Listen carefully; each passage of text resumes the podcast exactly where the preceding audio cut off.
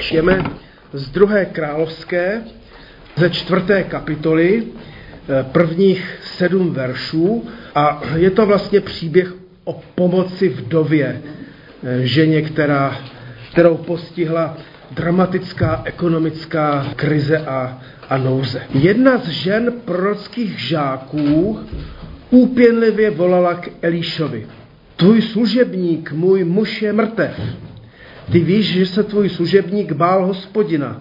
A teď přišel věřitel, aby si vzal obě mé děti za otroky.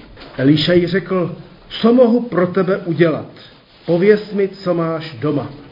Odpověděla: tvá služebnice nemá v době nic než baňku oleje. Řekl jí: jdi, vypůjč si venku nádoby od všech svých sousedů, prázdné nádoby, ale nespokojuj se s málem. Pak jdi domů, zavři za sebou a za svými syny dveře a nalévej do všech těch nádob plné, dávej stranou. Odešla od něho a zavřela za sebou a za svými syny dveře.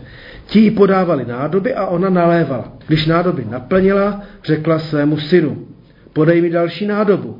On ji odvětil: už tu žádná nádoba není. Tu přestal olej téci. Šla to sdělit muži božímu. Ten jí řekl: jdi prodat olej a vyrovnej svůj dluh. Potom budeš se svými syny žít z toho, co zbude. Tolik další zázračný příběh o Elíšovi. My jsme četli už předminulé vlastně, že na Elíšovi spočinul duch Hospodinu. Výklad o zázračné pomoci vdově po smrti jednoho z prorockých žáků, tedy začněme tímto konstatováním, kdy to druzí viděli na Elíšovi. Nevím, jakou máte vyzkušenost, jak sami vy prožíváte, že jste plní Kristovy lásky, Ducha Svatého. Já to většinou vidím na druhých, jo? Ne, že se kouknu do zrcadla, nebo že se zhodnotím dobře a teďka se pochválím, jo? Ale většinou to sami na sobě nevidíme, ale díky Bohu, že to můžeme vidět na druhých. Boží skutky, boží jednání, boží lásku, milosrdenství, jo? Odpouštění a tak dále. Takže na Elíšovi ostatní viděli, že on je naplněn Božím duchem.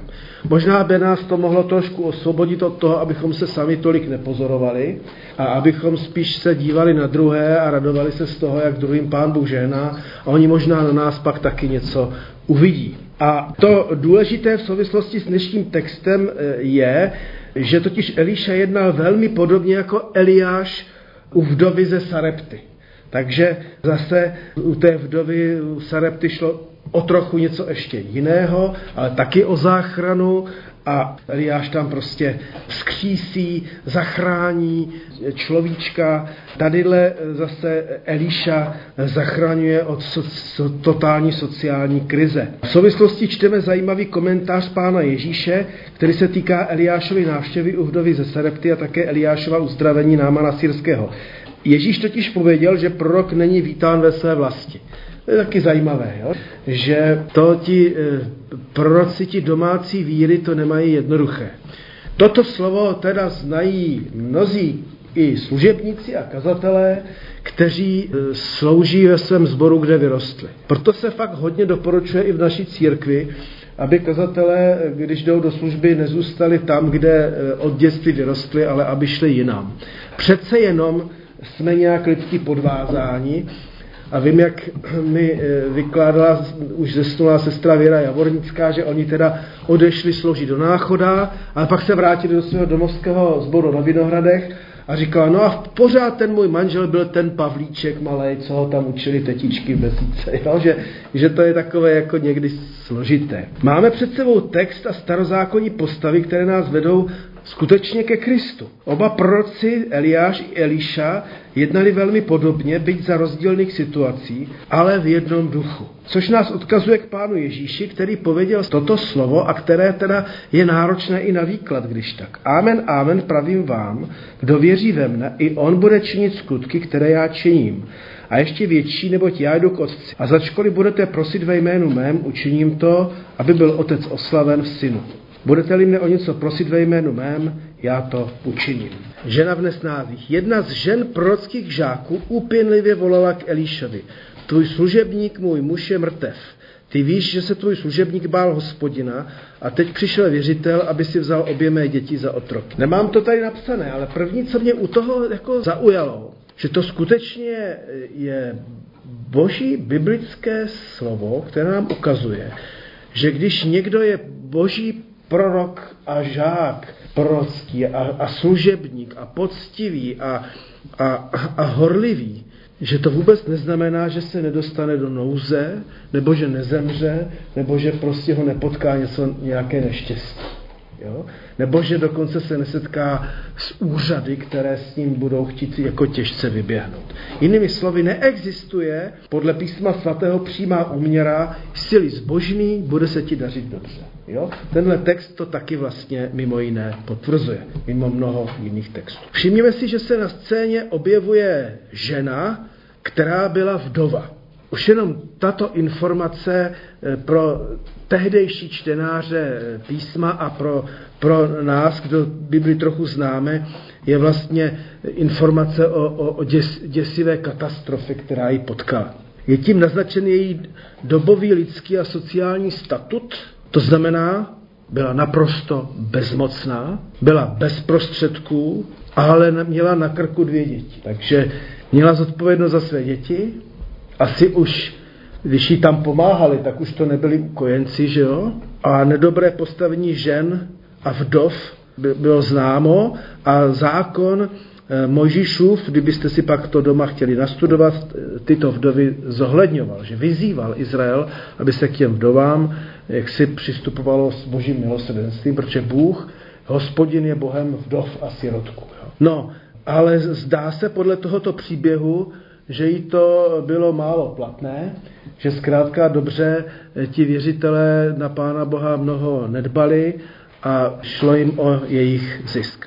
Byla manželkou jednoho z prorockých žáků, kterého nazvala Elíšovým služebníkem. Jo? To znamená, že zřejmě teda se opravdu jednalo o muže oddaného Hospodinu. Ještě si k tomu za chviličku něco řekneme teďka. Není doopravdy možné přesně identifikovat, o koho se jednalo. Ale objevila se jedna biblická spekulace, dokonce od židovského historika Josefa Flávia, že se mohlo jednat o Obadiáše. Obadiáš znamená služebník Hospodinův. A že to byl právě ten Obadiáš, který za působení Eliáše a za doby Achaba a Jezábel zachraňoval 100 proroků a který vlastně jim obstarával živobytí. Dělal to tajně, nasazoval život. A ještě si podle Josefa Flávia na to musel vypůjčit. Jo. Takže my nevíme, jestli tento služebník, který zemřel, byl tento Obadiáš. Nicméně nám to může nějak plasticky vykreslit nějakou postavu zbožného muže, který riskuje, pomáhá, zachraňuje a pak na to doplatí. Takže čteme teda zajímavou informaci, minimálně výkladovou, že ale doopravdy, když se lidé rozhodnou sloužit celá Pánu Bohu, že to skutečně zaprvé neznamená záruku, že se lidem tohohle typu bude dobře dařit. A dokonce se může stát, a tady bych řekl kristovsky, že na to doplatí. Protože co dělal Pán Ježíš Kristus? Přišel, vypomáhal, uzdravoval, zachraňoval, činil zázraky. Přišel, aby nás zachránil a byl zabit, byl ukřižován. Vydali ho prostě do rukou lidí. Byl počten, jak čteme podle kraličtiny, mezi zločince. Že? Autor druhé knihy Královské ale neupřesňuje, jak došlo k tomu, že se prorocký žák zadlužil. Prostě to nevíme. Tam to je spekulace toho Josefa Flávia. A ani nevíme, co způsobilo jeho smrt. Nicméně situace byla taková, že se přihlásil věřitel a očekával splacení pohledávky. Tak popravdě řečeno, většina z nás si pamatujeme dobu za komunistů, že jo? Tam byly všelijaké ty půjčky novomanželské a stavební a tak dále, ale nějak nám nehrozila úplná katastrofa. Jo? Až vlastně po revoluci, když se změnila ekonomika, tak a než vstoupil v platnost nějaký ten zákon o exekucích, tak prostě najednou na mnohé v naší zemi začaly doléhat jako děsivé jako události. Zadlužení, ze kterého nebylo cesty ven, zadlužení i takového, že jsme měli jednoho, a máme kamaráda, že jo, milého přítele Romana, že jo, který pak už se živil jako brutální vymahač dluhů, že jo, tak ti neplatili, tak už pak jim lámal kolena a ruce.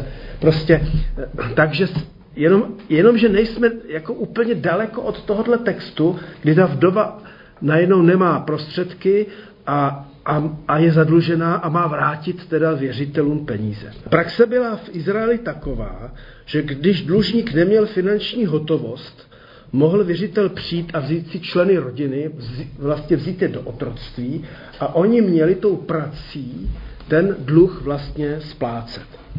O tom čteme minimálně na 2 místech v písmu. Takové prodání do otroctví ovšem Mojžíšův zákon limitoval na 7 let, což je jako docela zajímavý. Teda se vlastně počítalo s tím, že takové situace nastanou. Že lidé nezvládnou svou ekonomii, že ekonomiku, své pohledávky a že teda se dostanou do i takovéhle fatální situace, ale ta neměla trvat věčně. Takže po 7 letech měli být tito otroci propouštění zpět na svobodu, až na to, že se teda žel ví, že v Izraeli se zase na to léto milostivé moc nehledělo. Takže proto také v prorocích, ať už čteme u Amose nebo i jinde, se velmi jaksi horlilo proti neposlušnému Izraeli, který je nemilosrdný, který kašle na právo boží a tím pádem i na právo druhých lidí. Takže vdova, o které jsme tady četli, se cítila nesmírně, nejen cítila, se nesmírně zoufala, ale byla v zoufalé situaci. A kdo teda máme děti, tak víme, že sáhnout na děti, to je prostě katastrofa. To člověk radši sám, aby sáhli na něj, že jo, než na vlastní děti. A tak si všimněme, že se žena obrátila na proroka, ale jen s informací, co se stalo. To je taky možná zajímavé, že ona za ním neřekla, hele, podívej se, tady jsem v ekonomické situaci, sežeň mi prachy, nebo udělej zázrak, ať mám plnou pokladnici, nebo ne. Ona jenom přišla a řekla, pane Bože, když bych použil dnešní modlitbu mou, pane Bože, když ty vidíš, co se se mnou děje. A tečka. Jo. Někdy totiž to tak bývá, a ještě se k tomu dostaneme, že někdy jste mohli slyšet takové trošku naivní představy a křesťanské učení, že aby Pán Bůh vás vyslyšel, tak musíte naprosto přesně říct, co má udělat. Jo? S tím jsem se občas setkal, jo? Že když to v modlitbě přesně Pánovou neřekneš, tak se pak hochu nediv nebo děvče, že tě Pán Bůh nevyslyší. Tak tady ta vdova pouze sdělí problém. Sdělí nesnás božímu prorokovi.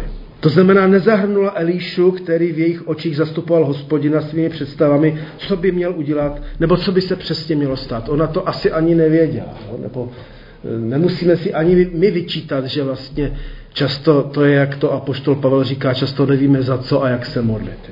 Jo, že nevíme.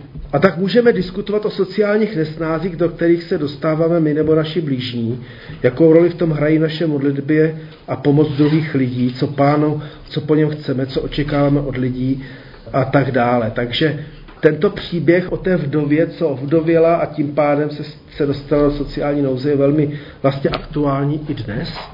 No a i ta situace leckoho z nás může být ne úplně ideální. A teďka žena teda předloží svůj problém, svou životní situaci a čteme, Eliša jí řekl, co mohu pro tebe udělat. A pak dodal, pověz mi, co máš doma. Ona odvětila, tvá služebnice nemá v době nic než baňku oleje. Řekl jí, jdi, vypůjč si venku nádoby od všech svých sousedů, prázdné nádoby, ale nespokojuj se s málem. Pak jdi domů, zavři za sebou a za svými syny dveře a nalévej do všech těch nádob plné dávej stranou. No tady vlastně vidíme, že ten Elíša po té ženě chtěl obrovskou víru. Víru, která ale nebude takovou nějakou vnitřní, niternou víru, že si budu říkat, jo, věřím. Ne. Ona prostě měla jít a vypůjčit si co nejvíc nádob. Ona tu víru musela nějak projevit zcela prakticky a tak dále. Jo. A my jsme to možná prožili vzdáleně tak, že když jsme byli povoláni do služby kazatelské do Trutnova, tak já jsem tam měl být při zaměstnání, teď jsem tam práci nemohl najít, takže jsme si jednou s manželkou řekli, ale Pán Bůh se o nás vždycky postaral. Církev po nás chtěla už totiž rychle odpověď. Tak jsme řekli, že ano. A druhý den nám Pán Bůh říkal, Pán Bůh vlastně poslal vzkaz přes bratra z rady, no budete tam při plném zaměstnání kazatelském, které jsme si vůbec nevymysleli. Jo? Takže i takhle vlastně nějak Pán Bůh zasáhnul. Takže otázka pro vdovu, co mohu pro tebe udělat, nám může připomenout otázku, kterou Pán Ježíš položil Bartimájovi, slepému. Co chceš, abych pro tebe udělal? Oproti němu, který hned věděl, ať vidím, tady ta žena vlastně přesně neříká, jako, co teda má udělat. Zřejmě bylo všechno podstatné řečeno tím, jakou má nouzi. Ale ona řekla na otázku, co má doma, že vlastně doma nemá téměř nic. Má nějakou malou baňku oleje. Jo. A ne, to byl možná poslední majetek, který si schraňovala do poslední chvíle, než třeba taky zemře. No a to nic však hraje v celém příběhu a rovněž v životě víry velkou roli. Prorok se má jakoby čeho chytit. Jo? Má na co navázat. A to nás může přivést k tomu, jak Pán Ježíš říká, že budete-li mít víru jako zrno hořčice, tak se bude něco velkého v vašem životě dít. Jo? Mě ten příběh, to podobenství Pána Ježíše vždycky povzbuzuje totiž, že Pán Ježíš po nás nechce velkou víru, ale jenom stačí víra jako zrnko hořčice. Jo? Tak to je první věc. A nebo nás to může vést nejen do Kány Galilejské, ale třeba tam, kde Pán Ježíš Kristus nasytil buď 5 nebo 4 000 lidí z 5 chlebů a 2 ryb. Zase asi bychom to fyzikálně nikdy nějak jako nebyli schopni vyřešit, jo? Ale nebo k podobenství o hřivnách, kde jsou chváleni ti, kteří byli věrní v mále. Jo? Takže možná, že to málo, co máme, Pánu Bohu skutečně stačí. Že si nemusíme stýskat, když já ani nevím, jaký mám charisma, nebo co já umím, že jo? Někdy jsme zamindrákovaní a myslím si, že to, co Pán Ježíš fakt nepotřebuje, jsou naše mindráky, abychom si stěžovali na sebe. To, co Pán Ježíš potřebuje, je ten náš život, to, co máme, čím jsme, víc nepotřebuje, co máme. A tak se ukazuje z tohoto příběhu té bezmocné ženy vdovy, že člověk možná není tak bezmocný, jak si myslí, Pánem Bohem. A že Pán Bůh je mocný využít všeho toho mála, těch mála hřiven, jen jediné nádobky oleje. Myslíme na to, že jsme hliněná nádoba i my, apoštol Pavel to tak říká, že jsme hliněná nádoba, ale naplněná tím zlatým pokladem Božího ducha. A tak Elíša tady jedná podobně jako jeho duchovní otec Eliáš, přiměl vdovu k aktivitě. To je taky jako docela pěkné, že on jí neřekl, tak si sedni a počkej a uvidíme, ale vlastně on jí vede k životu víry, ke skutkům víry. Běž si půjčit nádoby, běž něco udělat pro sebe, aby se něco stalo. Jo? Mohli bychom říci s tím naším oblíbeným autorem Markem Orkováchou, že Pán Bůh stvořitel stvořil nás jako spolu s ním tvořitele země. Jo? Že nejsme tady postaveni jako pasivně boží stvoření, které teďka už jenom bude čekat, co se stane, ale že Bůh očekává naši tvůrčí činnost. Pozorhodná je také prorokova velkorysost a výzva k tomu, aby se vdova prostě nespokojovala s málem, když teda půjde. A konečně nepřehlednutelná zmínka o zavřených dveřích. Je to doslova imperativ, příkaz, aby si počínala ve skrytu. Prostě aby ten zázrak, který se má stát, nedělala na veřejnosti. Konec konců to bylo i v případě Pána Ježíše velice časté, že odvedl ty lidi stranou a tam toho slepého třeba uzdravil. Jo? Myslím si, že toto je něco, co bychom měli zaznamenat hodně silně, že my křesťané se nemáme producírovat, jak Bůh je velký a co my všecko sami děláme, jo? ale že Bůh dělá ve skrytě. Pak o tom klidně vydejme svědectví. Ta žena o tom pak nepochybně vydala svědectví, když je to zapsáno. Jo?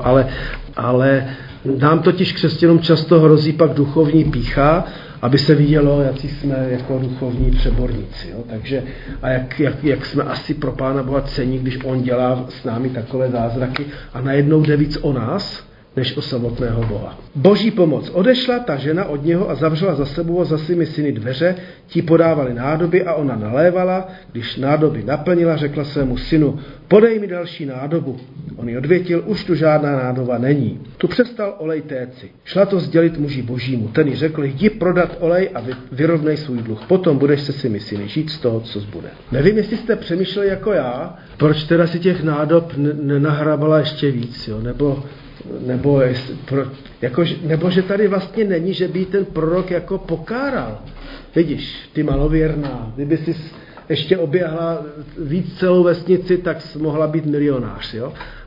To tam není. Zkrátka dobře, je to nekomentováno. Udělala, co udělala a bylo. A zdá se, podle toho, co teda ten Elíša říká, že to stačilo na tu záchranu a na ještě start do dalšího života. To je hezký. Ale všimněme si té poslušné víry. Zachovala se tak, jak jí prorok řekl. Takže udělat to, co ten prorok řekne, co Boží slovo nám říká, nějak nám naznačí. A vlastně ta poslušnost umožnila zázrak. Jo? Žít podle Božího slova umožňuje zázrak, aniž by člověk si řekl, tak Pane Bože, tak já jsem teďka nekradl, nescizoložil, čekám zázrak. Jo? Tak to asi nebude jako něco za něco. Jo? Ale to je cesta k Božímu jednání s námi. Žít podle Božího dobrého slova. A jak Pán Ježíš říká, víra hory přenáší. Vdova nerozumí ani nevysvětluje své zázračné počínání, prostě koná to, co konat měla. Všechno má svůj počátek i konec, také i konec zázraku. Jo, to mě taky zaujalo. Že zkrátka, dobře ten zázrak tak jednou skončil. To nebylo na furt. A teďka, že by ona řekla, aha, tak to je cesta, abych já to takhle dělala pořád. Jo, že máme někdy tendenci si myslet, že když se správně pomodlím, a ono se to minule stalo, tak teď se pomodlím teďka taky znovu správně a zase to zabere. Jo? Ale Pán Bůh se nikdy nenechá takto zmanipulovat a zotročit. To bychom byli okultisti, kteří by si mysleli, že známe metodu, jak si zajistit duchovní nebo i finanční štěstí. A tak se mi zdá, že ta žena neudělala chybu. Prostě nabrala, co mohla a že nebyl problém, kolik se těch nádob vzala. Prorok ji vyzval k velkorysosti, ona se podle těch možností asi nějak zachovala. Poslední Elišova slova obsahují 3 rozkazy. Jdi, prodej a vyrovnej. Upokoj dluh. Pán Bůh ženě umožnil zachránit svou zoufalou situaci i budoucnost, ale ona se na tom stále měla podílet. Jo? Pořád nějakým způsobem měla prostě vědět, že Pán Bůh spočítá s její aktivitou. Když bych to tak řekl, Pán Bůh umožňuje našim dětem, aby chodili do školy, umožňuje nám zaměstnání a jak jsme si četli při těch výkladech efeským, kdo jste kradli, už nekraďte, ale přiložte ruku k práci, abyste se měli o co podělit. Jo? Tak vlastně tady jde o to, že najednou ta práce je obrovský dar a ten dar rozmnožuje dobro pro druhé. Že jo? A ještě mám takovou poznámku, že si uvědomujeme, že v této výrazně patriarchální době hraje v tomto příběhu podstatnou roli žena. Žena bezmocná, odkázaná na milost a nemilost Boha i lidí a přece byla mocná ve své víře. Ve své víře, která byla tak titěrná, se zoufale řekne prorokovi, že je na tom špatně. Jo. To byla její víra. Věděla, na koho se ve nesnázích má obrátit. Zase je tady něco podobného, co jsme už viděli a co ještě uvidíme, kdy docela obyčejní lidičkové v těch příbězích o tom zázračném proroku Elíšovi hrajou tu podstatnou roli. Když bychom, až budeme číst 5. kapitolu, tak tam prostě bude zase ta otrokyně, která pomůže k záchraně generála. A tak můžeme zase přemýšlet nebo diskutovat o tom, jak chápeme Bibli, jak vnímáme svou poslušnost Božímu slovu, jak nám Duch Boží promlouvá skrze Boží slovo, jak máme žít podle Božího slova. Tak to nechám už na naše přemýšlení a mám tady 3 věci na závěr. Eliša je v příběhu vykreslen jako prorok typu Eliáše. Jedná velmi podobným způsobem, když se zastává vdovy. To znamená, že jedná velmi podobně, ale každý příběh je jiný. Myslím si, že toto je pro nás podstatné, abychom se nesnažili kopírovat druhé křesťany, ale přitom abychom jednali ve stejném duchu. Eliša je zde vykreslen jako vykupitel. Tam je hebrejské slovo goel. Prostě on zachraňuje nebohou vdovu. No a podle Nového zákona vykupitel je především Pán Ježíš Kristus, takže on nás tady vlastně odkazuje až ke Kristu. A za třetí Eliáš jedná jako zachránce, Eliša znamená Bůh zachraňuje, a také jako spravedlivý soudce, protože zjednává právo u věřitelů, přičemž není jisté, jestli dotyční věřitelé byli v právu nebo zneužívali neblahé situace vdovy. To je jenom taková poznámka. Takže zajímavé tady opravdu je, že ten Eliša neskritizoval to, že se ten nebohý služebník zadlužil, prostě se to stává. Nebo že by zpochybňoval ty věřitele, že by oni jako nasazovali třeba penále, to tam jako není. Jo? Zkrátka dobře, ten Eliša pomůže a dokonce nakonec pomohl i těm věřitelům, kteří si taky přišli na své. Tak to je taky zajímavé. Tak asi tolik z našich výkladů. Tentokrát jsme byli u 4. kapitoly 2. královské o zázračném proroku Elišovi.